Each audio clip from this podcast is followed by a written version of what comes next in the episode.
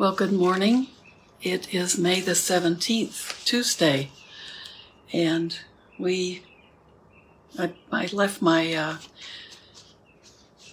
patio door open because the bird sounds and the sounds of a beautiful, almost summer but late spring day are just so beautiful, and everything is kind of picture perfect today.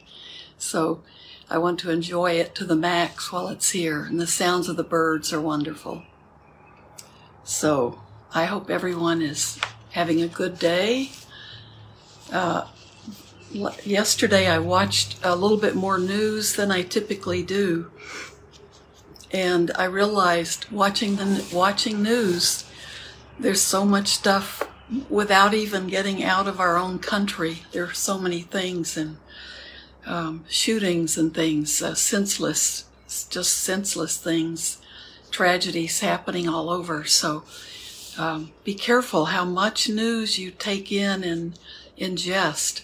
It probably is if you're if you're watching a lot of it, and especially watching it, um, because it's so repetitive. If you see it anywhere on YouTube or uh, TV, it is there's there's a lot of senseless tragedy in this world and we need to know that that's happening but we don't need to like let that be our full the full meal we take in.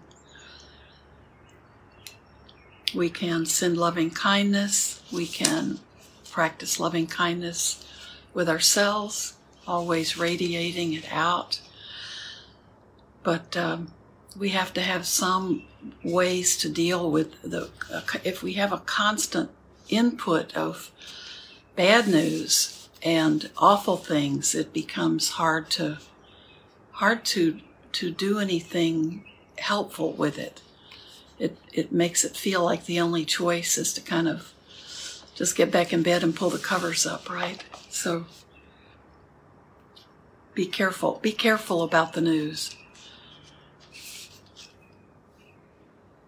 And I'm not suggesting that any of us be that we be sticking our head in the sand, but be careful about the way you take in news and uh, and notice how it affects you, and make choices about do I need to see a fifth broadcast today of things going on in the world, or do I need to see maybe it would be better to read some of the news or read news highlights for a while, but it's it will tend to really bring you down.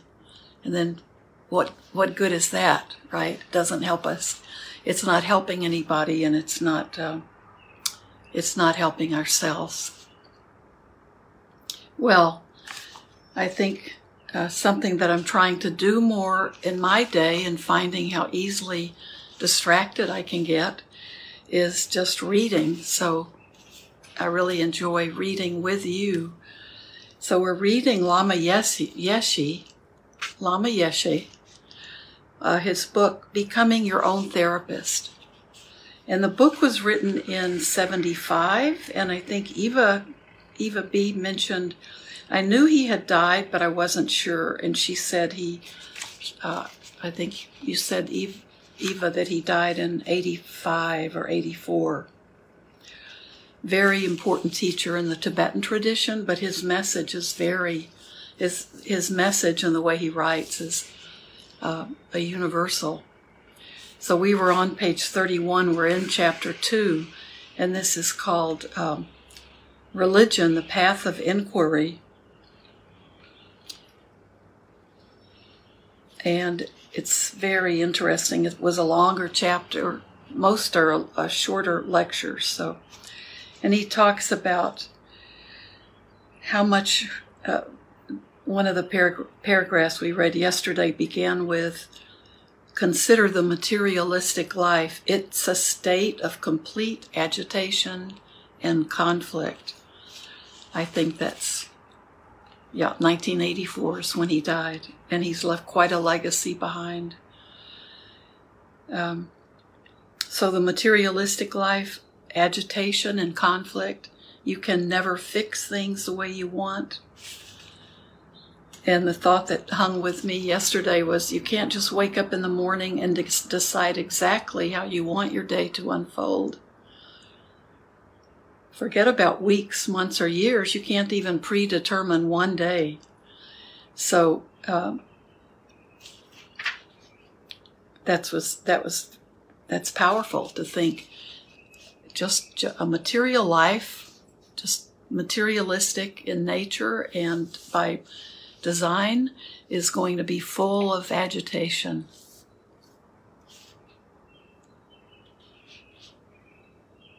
So we, we're we're a page or so ahead of that. and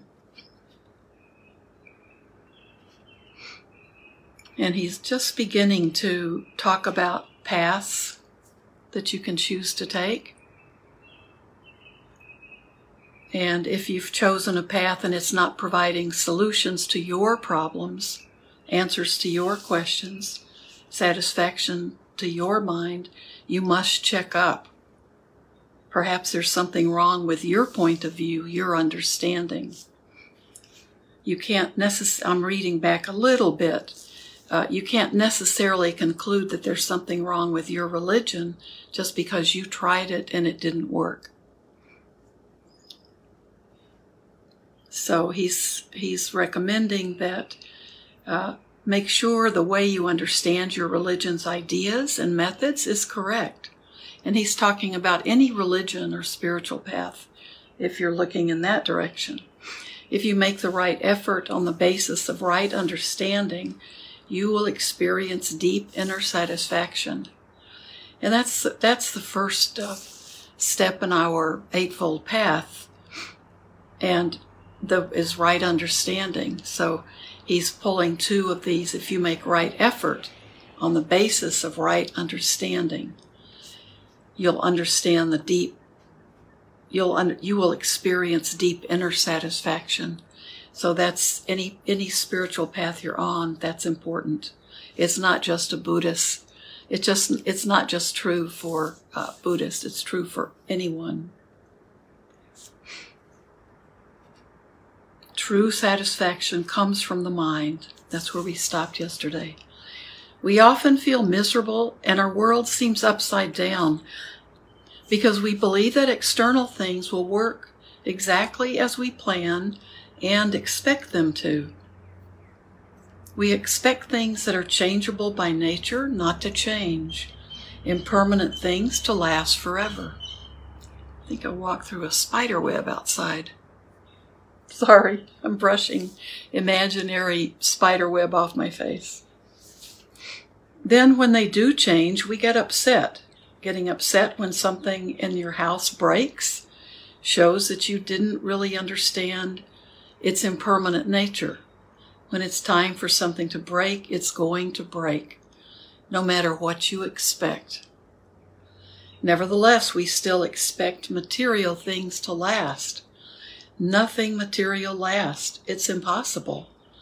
Therefore, to find lasting satisfaction, you should put more effort into your spiritual practice and meditation than into manipulating the world around you. That's great. I'm going to read that sentence again. That's that's one to to live with. Therefore, to find lasting satisfaction, you should put more effort into your spiritual practice and meditation than into manipulating the world around you. Lasting satisfaction comes from your mind, from within you. Your main problem is your uncontrolled, dissatisfied mind whose nature is suffering. Knowing this, when any problem arises, instead of getting upset because of your unfulfilled expectations and busily distracting yourself with some external activity. Relax, sit down, and examine the situation with your own mind. That is much more constructive. That is a much more constructive way of dealing with problems and pacifying your mind. Moreover, when you do this, you allow your innate knowledge wisdom to grow. And remember, knowledge wisdom, he's made a, uh, he's connected that into, he's hyphenated that. Knowledge wisdom. Me read the sentence again. Moreover, when you do this, you allow your innate wisdom, your innate knowledge, wisdom to grow. Wisdom can never grow in an agitated, confused, and restless mind. Agitated mental states are a major obstacle to your gaining of wisdom. So, too, is the misconception that your ego and your mind's nature are one and the same. If that's what you believe, you'll never be able to separate them and reach beyond ego as long as you believe that you are totally in the nature of sin and negativity, you will never be able to transcend them. What you believe is very important and very effectively perpetuates your wrong views. In the West, people seem to think that if you aren't one with your ego, you can't have a life, get a job, or do anything. That's a dangerous delusion you can't separate ego from mind, ego from life. That's your big problem. You think that if you lose your ego, you'll lose your personality, your mind, your human nature. That's simply not true. You shouldn't even worry about that. If you lose your ego, you'll be happy. You should be happy. But of course, this raises the question what is the ego? In the West, people seem to have so many words for the ego, but do they know what the ego really is? Anyway, it doesn't matter how perfect your English is, the ego is not a word. The word is just a symbol.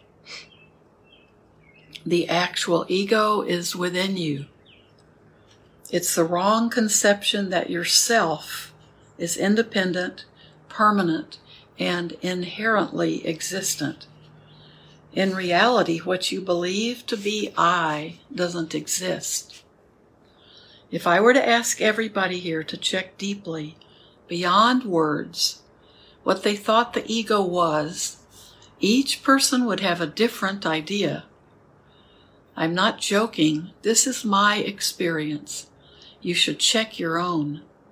We always say very superficially, that's your ego. But we have no idea what the ego really is. Sometimes we even use the term pejoratively. Oh, don't worry, that's just your ego. Or something like that. But if you check up more deeply, you'll see that the average person thinks that the ego is his personality, his life. Men feel if they were to lose their ego, They'd lose their personalities. They'd no longer be men.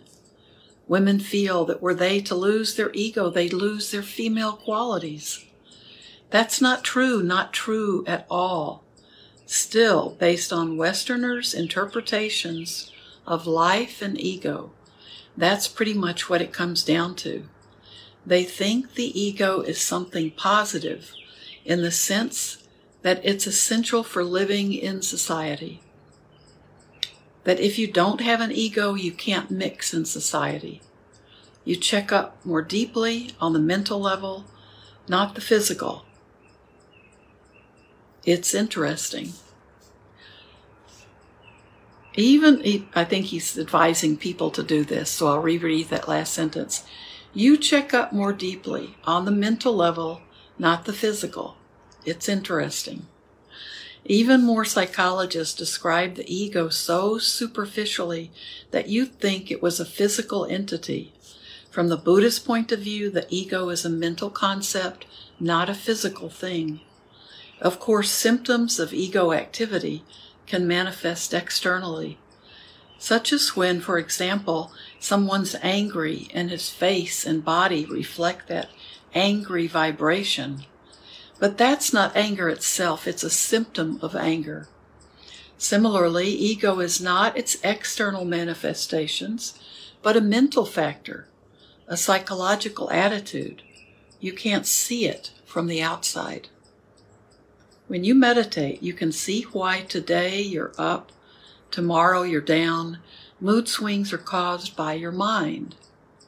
People who don't check within themselves come up with very superficial reasons, like, I'm unhappy today because the sun's not shining. Whoops.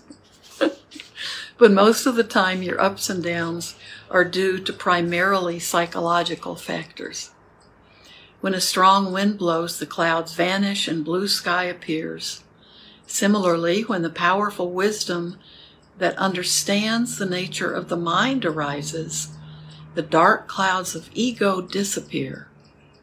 Beyond the ego, the agitated, uncontrolled mind, lie everlasting peace and satisfaction. So he's saying that the ego is, in fact, our agitated, uncontrolled mind. That's why Lord Buddha prescribed penetrative analysis of both your positive and your negative sides. In particular, when your negative mind arises, instead of being afraid, you should examine it more closely. You see, Buddhism is not at all a tactful religion, always trying to avoid giving offense. Buddhism addresses precisely what you are and what your mind is doing in the here and now. That's what makes it so interesting. You can't expect to hear only positive things. Sure, you have a positive side, but what about the negative aspect of your nature? To gain an equal understanding of both, an understanding of the totality of your being, you have to look at your negative characteristics as well as the positive ones and not try to cover them up. I don't have much more to say right now, but I'll be happy to try to answer some questions. I love how he transitions into the question, the Q&A. And he said quite a lot. He probably just thinks he, people people can only take so much before he gives them a break. It's, it's uh, his his speech is is simple, but it's very it's very direct. So let's, we can do one or two questions and then we can sit. Uh, first question is Lama, were you saying that we should express rather than suppress our negative actions? That we should let the negativity come out? And he answers, It depends. There are two things. If the negative emotion has already bubbled to the surface, it's probably better to express it in some way but it's preferable if you can deal with it before it has reached that level. Of course, if you don't have a method of dealing with strong negative emotions and you try to bottle them up deep inside, eventually that can lead to serious problems, such as an explosion of anger that causes someone to pick up a gun and shoot people. We know this, this is we know so well in this country. What Buddhism teaches is a method of examining that emotion with wisdom and digesting it through meditation, which allows the emotion to simply dissolve. Never once is he saying suppress it. Expressing strong negative emotions externally leaves a tremendously deep impression on your consciousness. This kind of imprint makes it easier for you to react in the same harmful way again, except that the second time it may be even more powerful than the first. That sets up a karmic chain of cause and effect that perpetuates such negative behavior.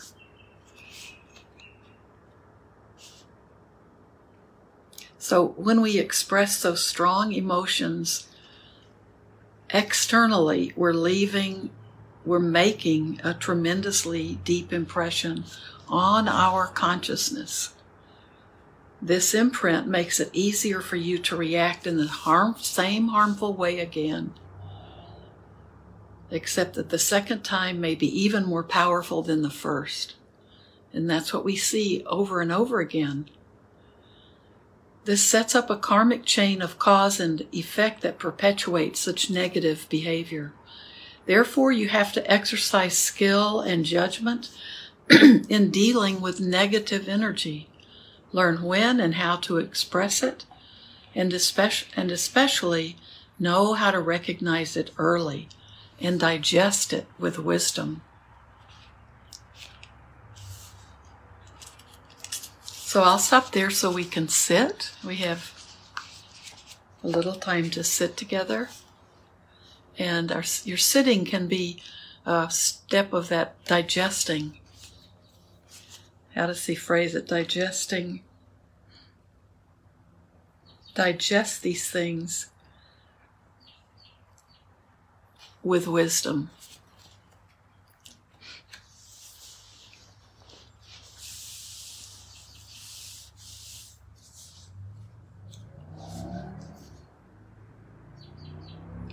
So, why don't we just sit?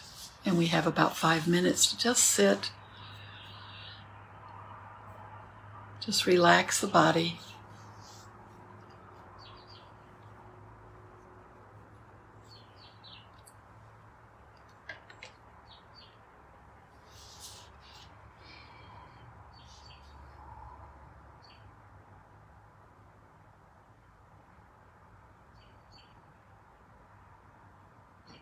And stay with the breath.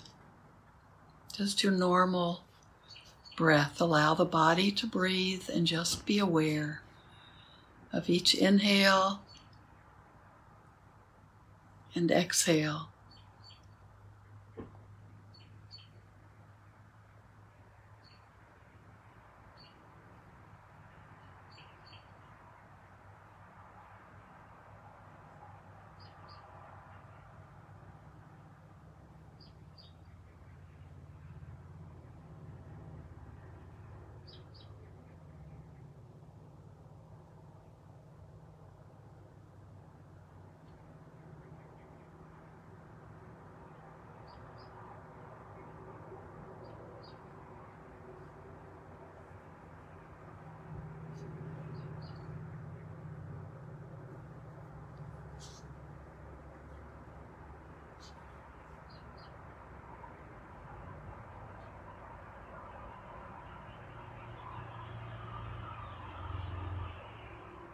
Just let go.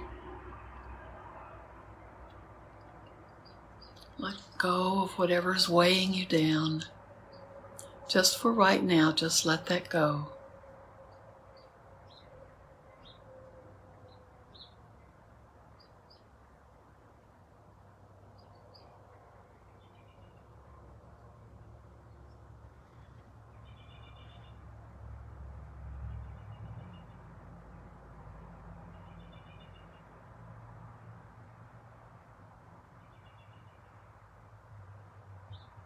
And if you're staying with your breath, or if you're counting your breath, breaths, you can become aware when you become distracted.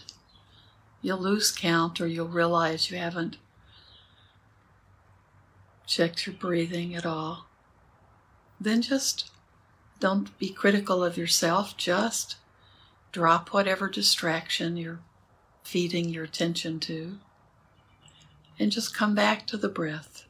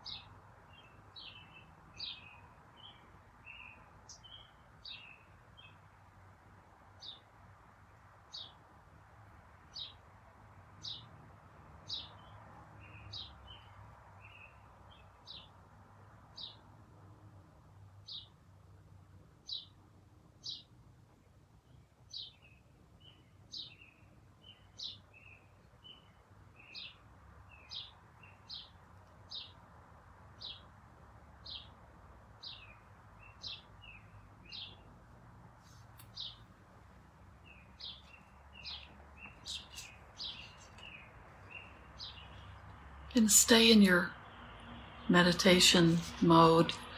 And I'd like to read this. Uh, I haven't read this in a long time, but this is a, I think Sylvia Boorstein compiled this, and I really like uh, this is something you can read every day or memorize.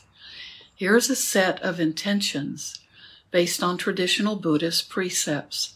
Some people say them aloud each morning. On behalf of myself and all beings, I want to refrain from consciously hurting anyone. I intend to refrain from overtly or covertly taking what is not mine, mine. I intend to be sure that my speech is kind as well as true. I intend to refrain from addictive behaviors that confuse my mind and lead to heedlessness. And we do this just the same way we send merit every day by sending it out not only for ourselves but for all others. So we can repeat it almost again in a different way. May everything we do and say and think today be done not only for our own benefit, but also for the benefit of all sentient beings. So I hope everyone has a good day. And uh, Eva mentions that she she is posting a link of the PD, of a PDF of the book. So the book is available as a free PDF. Thanks, Eva. That's great. So have a good day, everyone, and um, so let your speech be gentle but true, and uh, that's by practicing these things. This is how we are doing our part to help change the things in the world that cause us pain and grief and uh, sadness and that agitation and confusion of a materialistic life.